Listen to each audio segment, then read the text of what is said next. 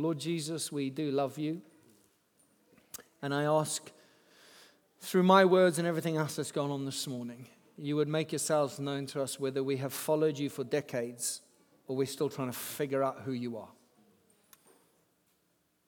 So would you come and soften our hearts and give us ears to hear and eyes to see? Amen. Amen. Today is going to feel quite nitty gritty and practical. Okay, so if you're part of Redeemer, really lean in and listen a little bit. If you're a guest or you're just around the edges and you're thinking, okay, this might be somewhere I want to go, or why is it that churches do things certain way? Um, that you get a little insight into us. So uh, the title this morning is "This is how we roll." Um, and what I'm going to do is I'm just going to speak into how we do life together, particularly on Sundays. Okay. Um, we're going to talk about some principles, some practicalities, and some priorities that we have because there are lots of things in the Bible that speak about what we should do together as Christians. But as each family has to work out, the big question is how? How do we work it out here at Redeemer? Um, how, what's our emphasis in small groups? What's our emphasis on a Sunday? Why do we do certain of the things that you go on? Why do people come to the front? Why do we sing about blood? I mean, if, if you're new to church this morning, we sang about Ancient of Days. We spoke a lot about blood and we spoke about healing. It's okay if you're confused, okay? It's absolutely okay. A lot of that is kind of Christianese but it's got beautiful truths behind it. If you really know your Bible well and you hear blood, you, your encyclopedia goes, wow, and your spirit's alive with worship because you know all the meanings of it and that. But if you're kind of new to church, you might be a bit confused, but something's going on in your heart and you think, there's something amazing here. So we'll talk a little bit into some of these things. And the, the, the purpose of today, okay, is to encourage participation. So we've had some folks who are newish to the church saying, Oh, why do people do that? How is it that people do that? Oh, I've noticed this. Can I do that as well? When someone's come forward and shared something, it was it felt like I was thinking that. What do I do with that? Okay, so the purpose of it is to encourage participation and a sense of ownership. Okay, because this church isn't about priests and other people. We're all priests, as the New Testament teaches, and we're all responsible for our life together. Um, I also, it's helpful to give a sense of security, isn't it?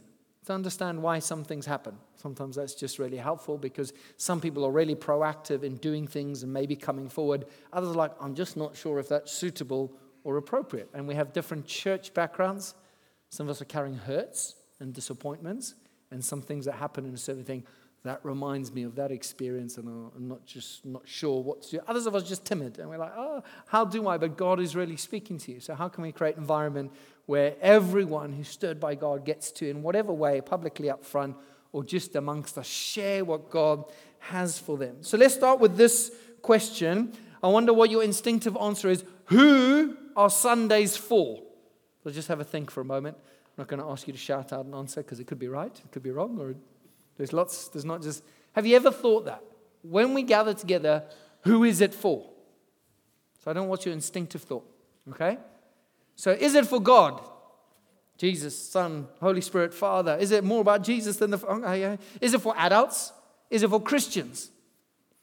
Is it for unbelievers to come into our midst? Is it for people who are still trying to work Jesus out? Is it for kids? Is it for youth? What is the priority in all of that? Have you ever thought about that question? Okay? Um, now, the answer is yes. All of those in some way, measure, and form, but there are priorities in that.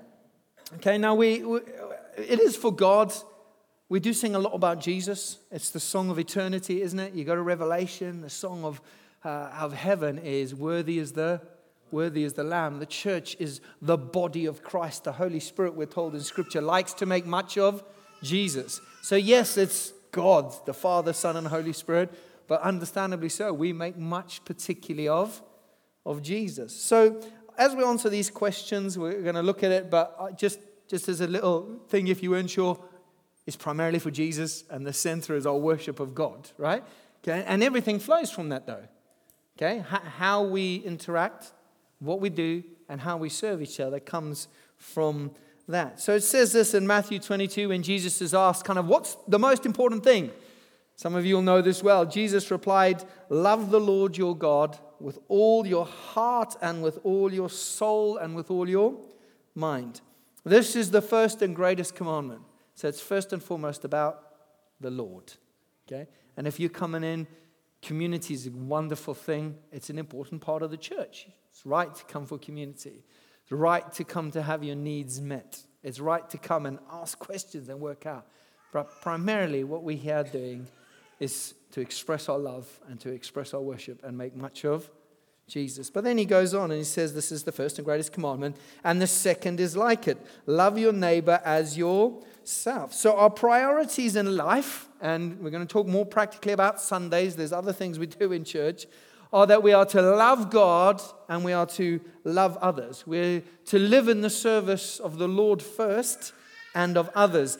And that shapes how we do our Sundays or how we do our gatherings. So, as I've said, first and foremost, it's about Jesus. Can you say Jesus? Jesus. Some of you, I wonder, when you, and me, some of us, when we pray, how much do we just say God? How much do we say Father, Son, Holy Spirit?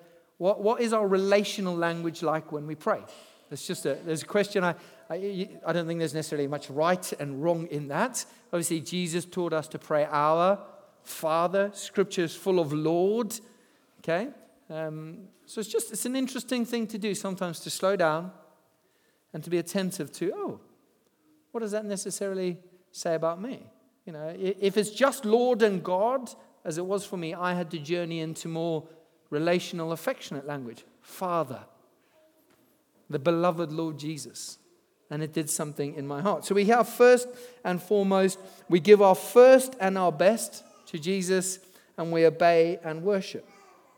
But when we gather, we start to see some practicalities of how that's worked out. So in Hebrews chapter 10, it says this, verse 19 Therefore, brothers and sisters, since we have confidence to enter the most holy place by the blood of Jesus, let us draw near to God with a sincere heart and with full assurance that faith brings. We, we come to Jesus in the confidence of Jesus.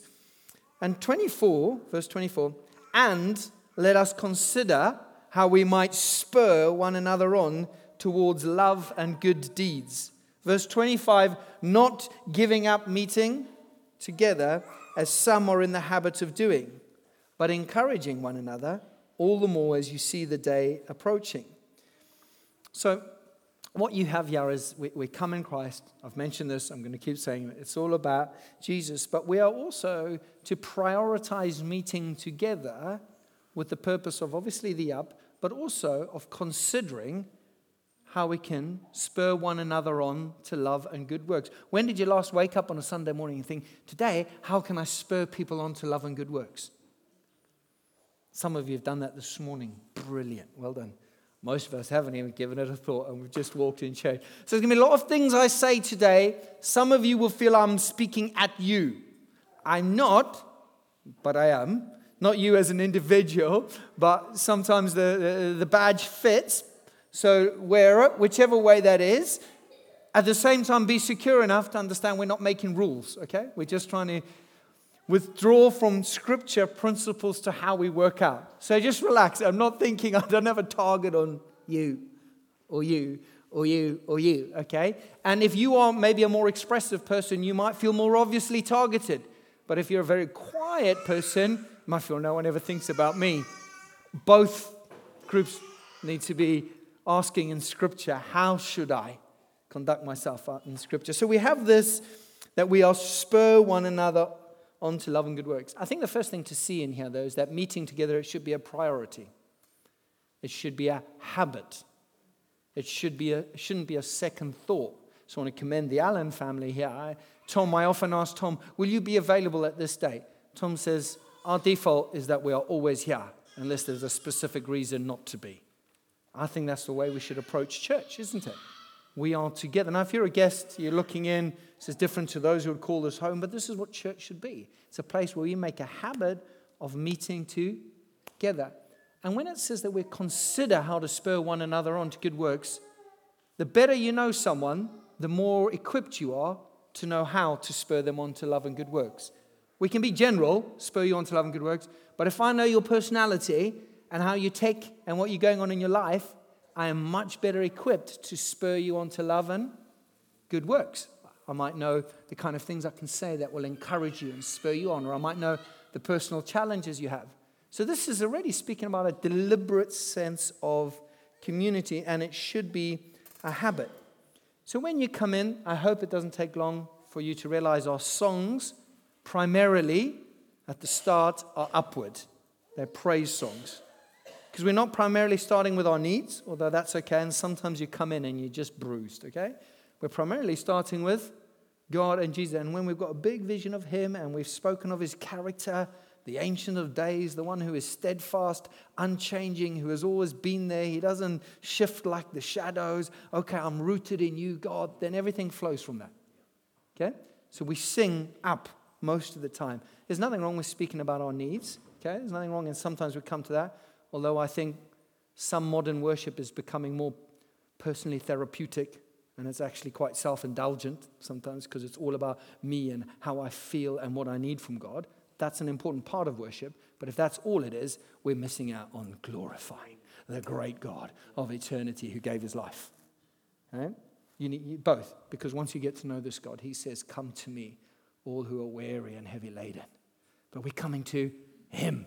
We're not coming to a therapist. we're coming to the greatest therapist that there is. Right?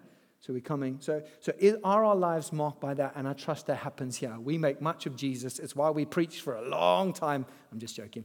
Okay, we preach for a, a decent length of time because we're preaching whose word? God's word. And we're primarily speaking God's truth we trust most of the time. So in everything we do, we ask, what does the Lord Jesus want? And if we love him, we will obey his commands. And so the posture we take is posture of worship and a posture of service. Love God and love your neighbor. Now, it doesn't mean we don't pay attention to ourselves, but we're living increasingly in an age that makes it all about us. And we will all be affected by that, whether we think it or not. We come thinking primarily about ourselves most of the time. How will I feel? How will I look? What will people think of me? And some of that is just totally natural, okay? It's things we wrestle with all the time. But we're called to deliberately foster a posture of, let me make much of God and let me serve my neighbor. Let me love others. And so, amongst us in a church like this, we'll have mature believers who know every verse in the Bible. You've memorized it, not quite, but you know, in a good way, mature believers who have seen and been around church and who love Jesus and who've weathered decades and they are filled with scriptural truth. We'll have others who are just working out who Jesus is, right? You think, I know I'm a sinner and I know He's God and I know I need His help. But the rest of it, I'm trying to work out, okay? And there'll be others in between. We've been bruised, we've been hurt, we've been let down. There are certain things in church that press buttons because there's been abuse before. The church makes full of mistakes. So, in a room like this, there's a whole spectrum of people. Remember, our posture is how do we serve one another. The main thing is not how do I express myself most freely as I feel. That, that's not the posture we take. In God, we find the liberty, but how do I use my liberty to serve other, other people? So, how do we effectively serve each other? I find the idea of a dinner party helpful, okay? So, uh, when, when you're a family at home, and some of you would have heard this, we speak about this on our membership course. When you're a family at home, the value is being together and enjoying each other's company, right? And so you might chuck a pizza in the oven. Some of you, it's natural to put the china out and, you know, get on your butt. But we're more relaxed when it's just family, correct? The shoes might be lying around in the hallway. The Xbox controllers might still be on the sofa. The, you know, you just put cutlery on the table and glasses and everyone sorts themselves out, or whatever it might be. The value is being together. When you have guests, the value is still being together. But you probably make a little bit more effort to make your guests feel relaxed and at home. So you tidy the shoes up so they don't trip over. You clear the sofa of the crumbs and the biscuits and the crisps okay, so that they can sit down comfortably. When you're around the table, you've probably set it up for them to a degree, you know, closer friends, not. The value does not change, does it? But you make a big effort to remove stumbling blocks so that your guests get to enjoy the most important thing, which is being together and the feast, right? Because you don't want them worrying about whatever it might be. That's why you put spray in the toilet, okay? You don't want them worrying about things, okay? So there are very practical things. So if you take that image and hold that, because that's helpful to understand why so much effort is made on Sunday for signs. And at the beginning, I'll speak more about that. Hold that image, and then this other image, and a fellow church leader did this with his staff team. He took them to a very public high street betting shop. so his Christian church staff went to a betting shop. Okay, who's been to it? No, that's okay. uh, when maybe you should do this, okay? Maybe you should do this. Maybe you should go into a very public betting shop on the high street. How do you feel most Christians? Now, obviously, some of us might be more familiar with it. There. When you go into a betting shop, you feel highly conspicuous. You worry what people will think if they see you there. You have no idea how it works. Like, I like this machine with all these lights. I mean, uh, how do I, you worry that you're going to be ripped off, right? And lose all your money and lose your life okay? And you're not sure whether it's too embarrassing to go and ask someone how things work, and you just want to quietly hide and get on with your sneaky little betting, okay? Can you access some of the emotion of that? That's probably how someone new to church feels when they walk in, okay? It's like, I don't know anyone. It's a school hall. That's weird, okay? How, how should I dress, okay? What if someone greets me and say, bless the Lord? And you're like, I, don't even know if I know the Lord. You know, you're like, and when you walk in, you're like, do I need to ask where the toilet is? So you go to the toilet 10 times before you come. Okay? What if I say the wrong thing? What if I sit in someone's seat and they come to me and give me the eyes because I'm sitting? Okay? We laugh, but we've all been in social situations where we feel like that. Christians, have you ever registered? That's what it takes sometimes for someone who doesn't know Jesus to walk in the room. So much going on, isn't there? And you are very welcome. If you're not a Christian, you are super welcome. Most of us were in that place once. Went to a first prayer meeting or church, and we were like, What do I say? What's right? Jesus is kind with us, okay? And he welcomes us in. So, those two pictures, we don't change what's important, but we take into consideration in the posture of serving others how we can remove as much as we can. I mean, God is still God, how we can remove stumbling blocks that put people at ease. Those who aren't Christians, new Christians, or just people who are really struggling, put them at ease so they get to enjoy the most important thing, which is the feast and the fellowship. Okay? So that's, that's this dynamic. So on a Sunday, very practically, it's why a lot of people arrive here at 8.30 and set up flags and teas and literature, and they're in the hallway, and partly why we have drinks in here, and partly why there's music playing. It's not to be manipulative. It's so that a new person can walk in those doors, and if they don't want to talk to anyone, they can go to the literature table and pretend they're looking at something. Right? And when they come in here, they're not going to make it from there to their seat without meeting someone because there's people around the drinks table. Right? And if you're feeling conspicuous, who, how many of you drink three extra cups of coffee on a Sunday because you don't know what to do with yourself?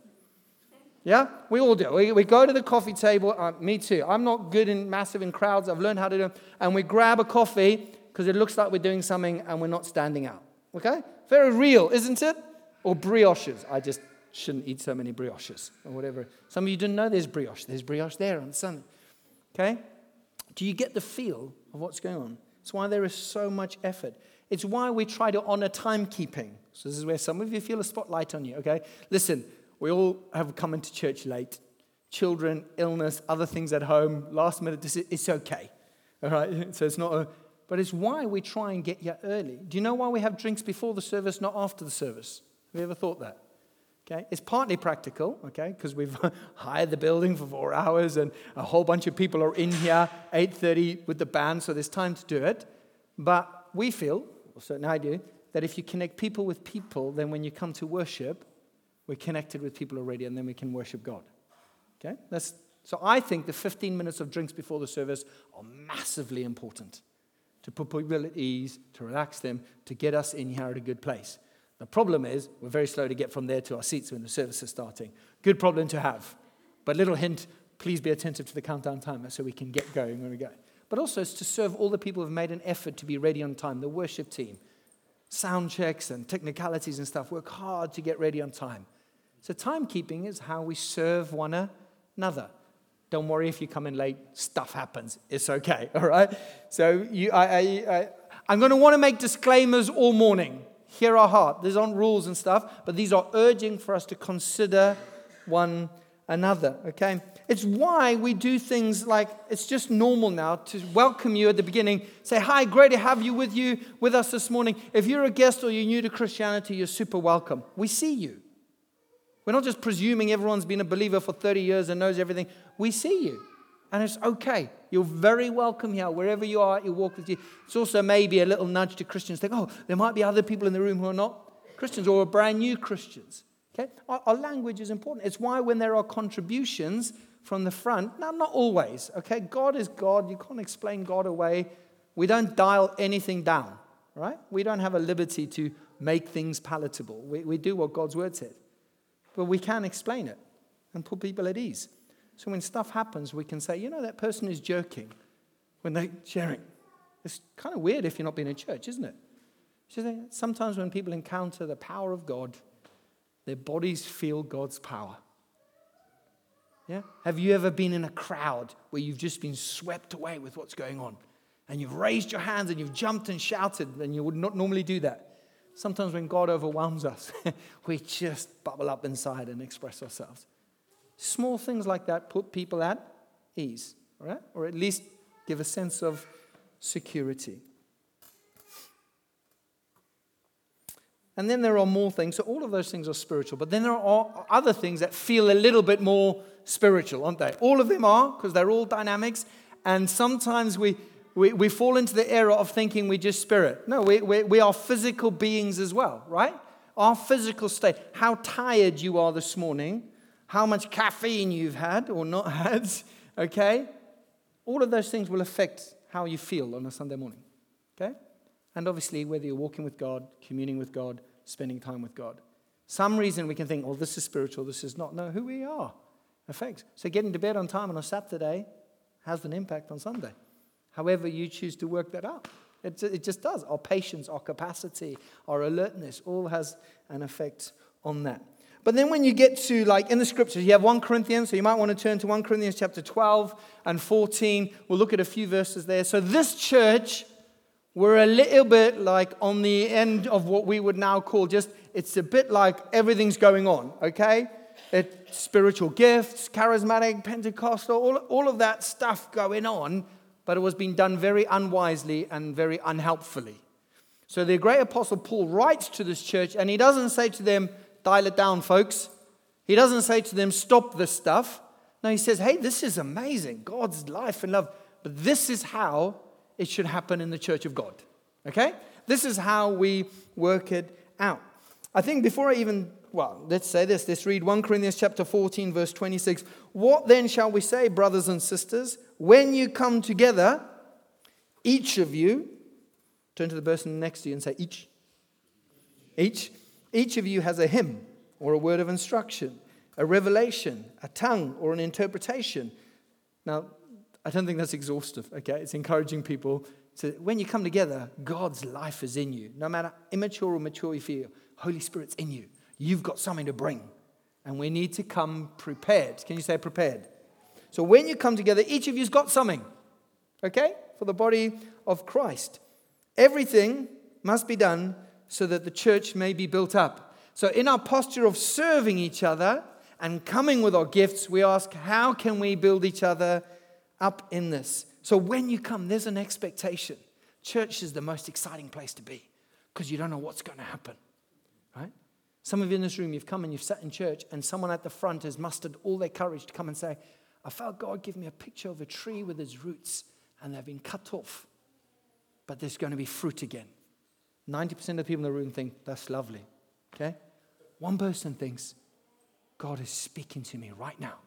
That happened to a couple, not here today. Someone just got up and shared a word. Everyone else thinks that's lovely. It changed their life. Okay? Everyone comes. with something. It's the, we come with anticipation because people have gifts. Now, it won't always be from the front. Some of you, I heard this beautiful story recently. This couple, just in church, had some connection with someone. Someone wrote them a letter. Just wrote them a letter and shared a picture with them. And it's just like, it's just amazing. It felt like God speaking to me. Yeah? It's beautiful, isn't it? When God works like this. But everything must become. So we have expectation, we have responsibility, each one. So you'll hear people say, we're not consumers, we're contributors. So we come saying, Lord, how can I bless others this morning? Now, sometimes you just, you're weak and you come and you get help. I do some. Sometimes. This is not a pressure, it's an invitation. Okay? And then it says, everything must be done so that the church may be built up. Okay, so we ask, what God's given me or what I feel nudged, how can I do it in a way that builds others up? It's not about discharging your burden. God said, and I've got to get it out. I, not, I don't think that's not helpful sometimes. God said, how can I get out in a way that blesses other people, in a way that builds other people up? So here's a question to ask Have you ever asked someone, is there anything I do at church that is distracting or unhelpful to you? yeah. I didn't have to ask, I had friends tell me many years ago certain things, you know, like I, I love to sing loudly. You've heard this. I sing it at the front. It's, my voice is okay. I've received encouragement from that. Thank you. But if I sit at the back and there's not people carrying the tune around me, I feel free to belt it out, but it's just not going to bless the person right in front of me. So I sing loudly, but I, I, I'm trying to be helpful but uninhibited, okay? In that way, on that.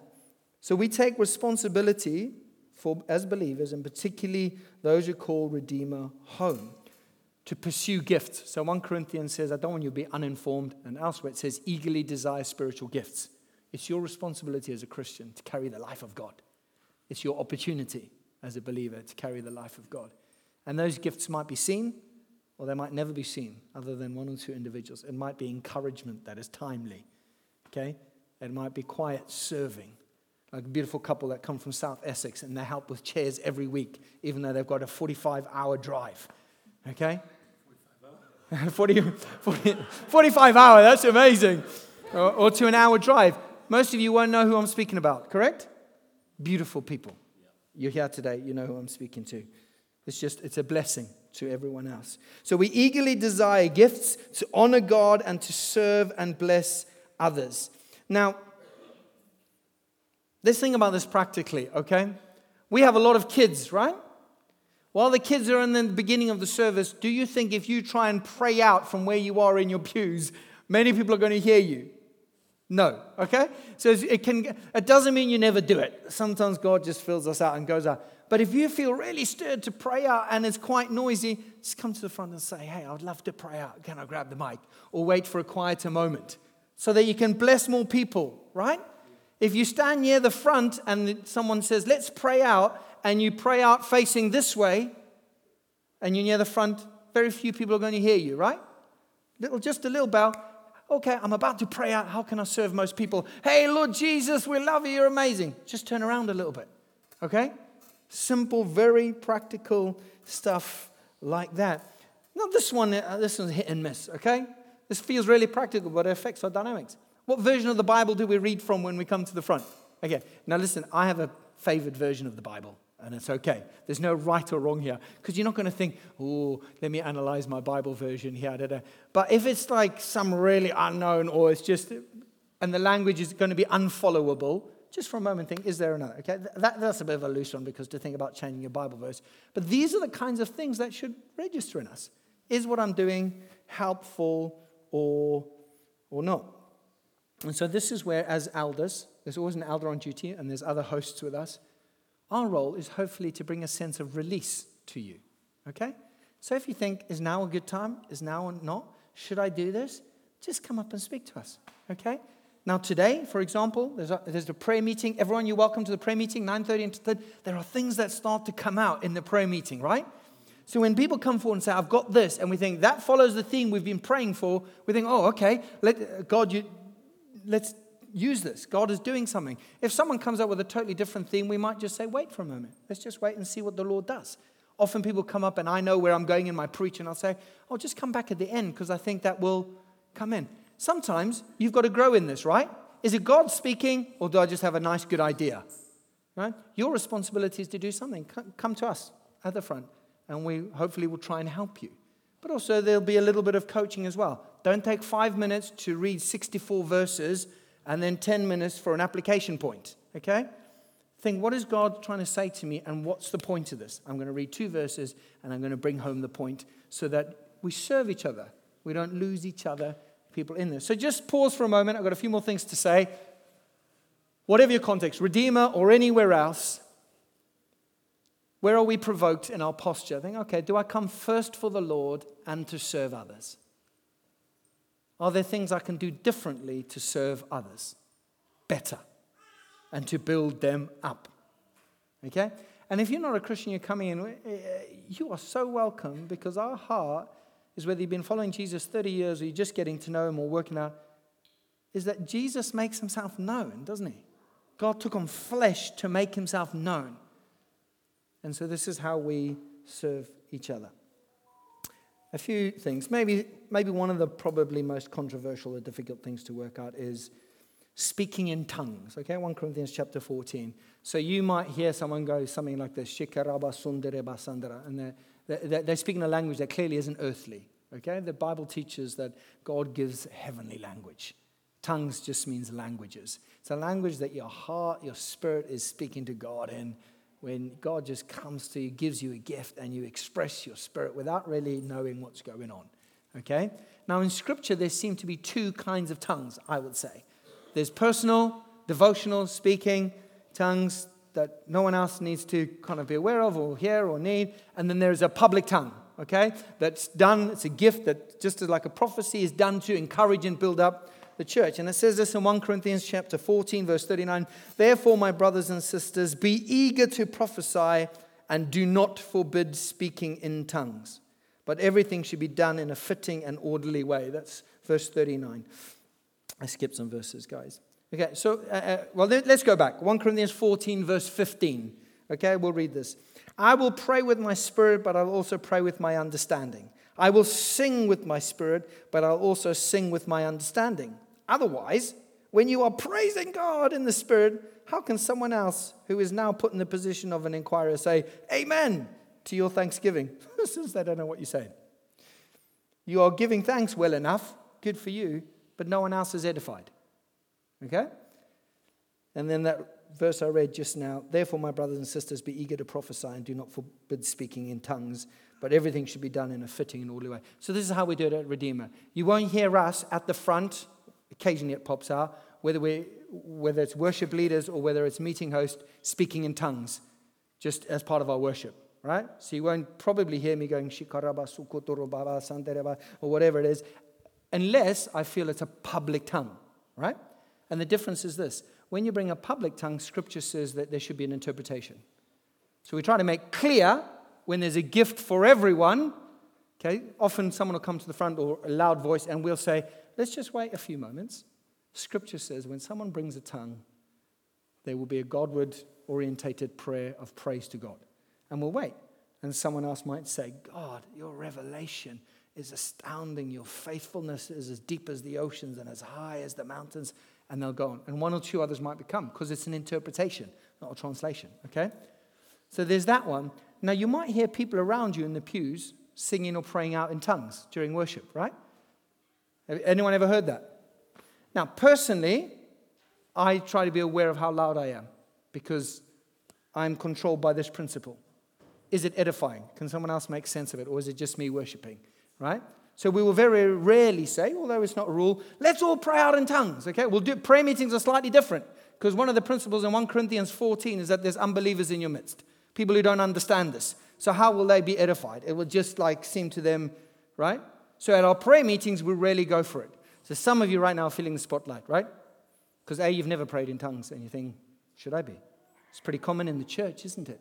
It's a gift for everyone. You're invited. Not everyone does pray in tongues, but it's a gift from your Heavenly Father. And I'm convinced you're welcome to it. And the Bible says you build yourself up, right? Who wants to be built up? Computer gamers, it's like a cheat code. You just go from one level to another. You just built up. You don't really know what you're saying, okay? But how we express our tongues in a congregation that's not a public tongue, we do it in a way that edifies others and doesn't provide a stumbling block to others. Okay? Now, some of you need, you've never thought about this before. You never thought about Scripture. How does Scripture guide this? Others of you have, and you've landed somewhere because listen, we, we're not inhibiting ourselves, okay? But neither are we expressing ourselves without awareness of Scripture. Okay? So, how does Scripture, how do I serve God and serve others? So that's probably the most obvious one. So I want to encourage you, folks, as you come in next week, whether you're in Helsinki, okay, whether you're in Chelmsford or whether you're in Ipswich or wherever it might be, and you go in a church, hey, how about sitting on your alarm? How can I stir others up to love and good works? How can I come prepared this morning? You might want to set the alarm at 9 o'clock on Saturday night or 11 o'clock on Saturday night. Think, how can I best be in a place to serve the church tomorrow. These are not rules, these are invitations to the life of God in the church. One final diagram, because as a church, you will have noticed that churches generally fall, I think, into three categories, okay? So there are what you might call Word of God churches, okay? You go to them, and man, they preach the Word of God really well, right? Full of truth, full of truth, full of truth. They're not so sure about the Holy Spirit and you can walk in a church, sit in your pew, not say a word, and nothing else go on except X, Y, and Z, and great preaching.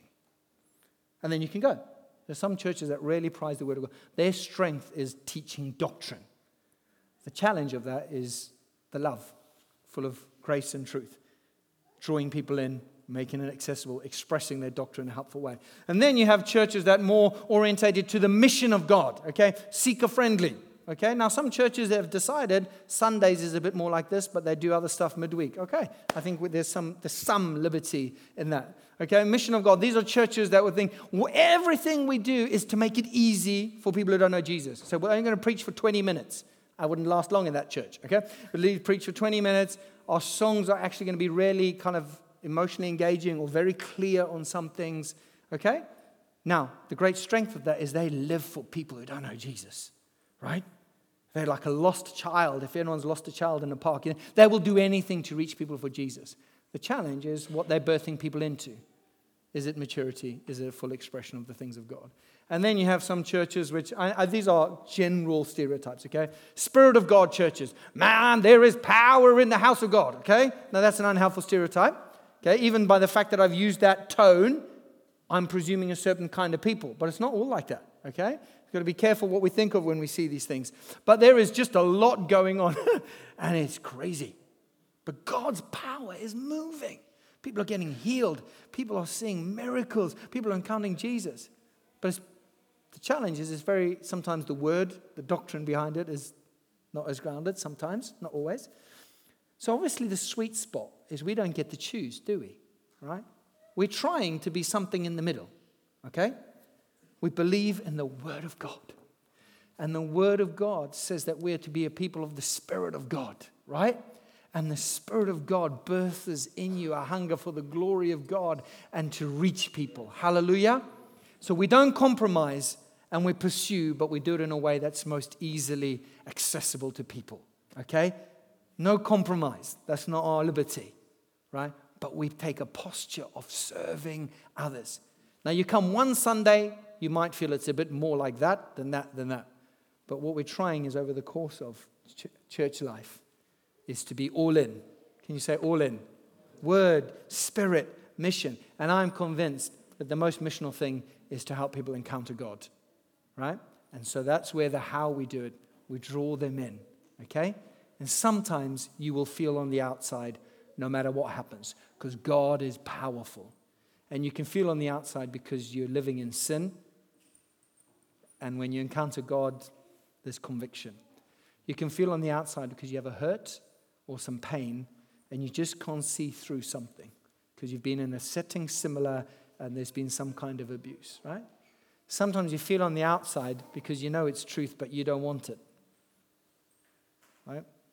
I don't want to give my time. I don't want to give my money to the Lord. I don't want to put Him first. I don't want to overcome my reputation and step out and maybe look like a that's just the reality of it sometimes.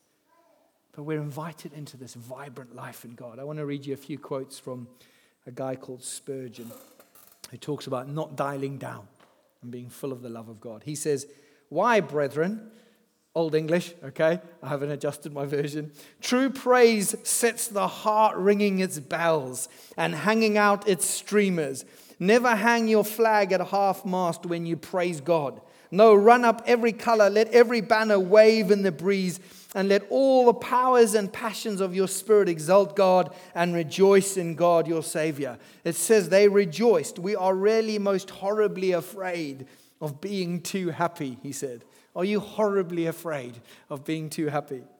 Some Christians think cheerfulness a very dangerous folly, if not a ruinous vice. It's got a good way with language, isn't it? Hey, we're not saying that. We're saying raise your flag to full mast. It is not a ruinous vice, it's the most attractive missional thing. Let's make it so. One more from Spurgeon, and with this I finish. Pro- propriety very greatly objects to the praise which is rendered, now, this is a while ago, by the primitive Methodists at times.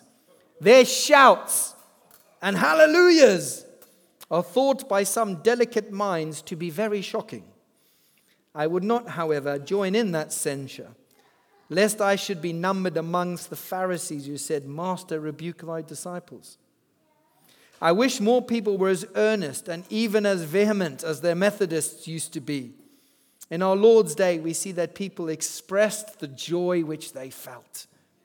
I am not sure that they expressed it in the most tunable manner, but at any rate, they expressed it in a hearty, lusty shout. Yeah, you can shout hallelujah and amen and glory. We are not dialing anything down, dear friends, but let's take a posture of working out how we can best draw people in. And the guiding principle let's love God and love and serve each other.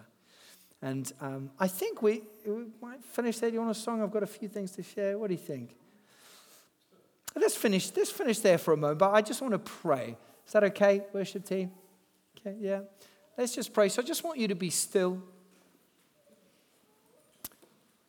I'm looking, I mean, I, this is biblically based, but I'm really looking forward to next week speaking on the Trinity. There's some practical in house family things. So if you're a guest, thank you for being with us, but now you know how things kind of work, okay? So let's just uh, close your eyes, maybe be still for a moment. And Holy Spirit, I pray of everything that's been said today, that you would help us respond to your prompting. For those of us who need to take a more proactive posture of thinking, Lord, how can I come prepared? What do you have for me to bless others? And that we wouldn't dismiss ourselves because of eloquence or worrying what people think. Help us, Holy Spirit. For those of us who don't give thought to others and just take a moment to think how best we can express this in a way that draws people in, help us.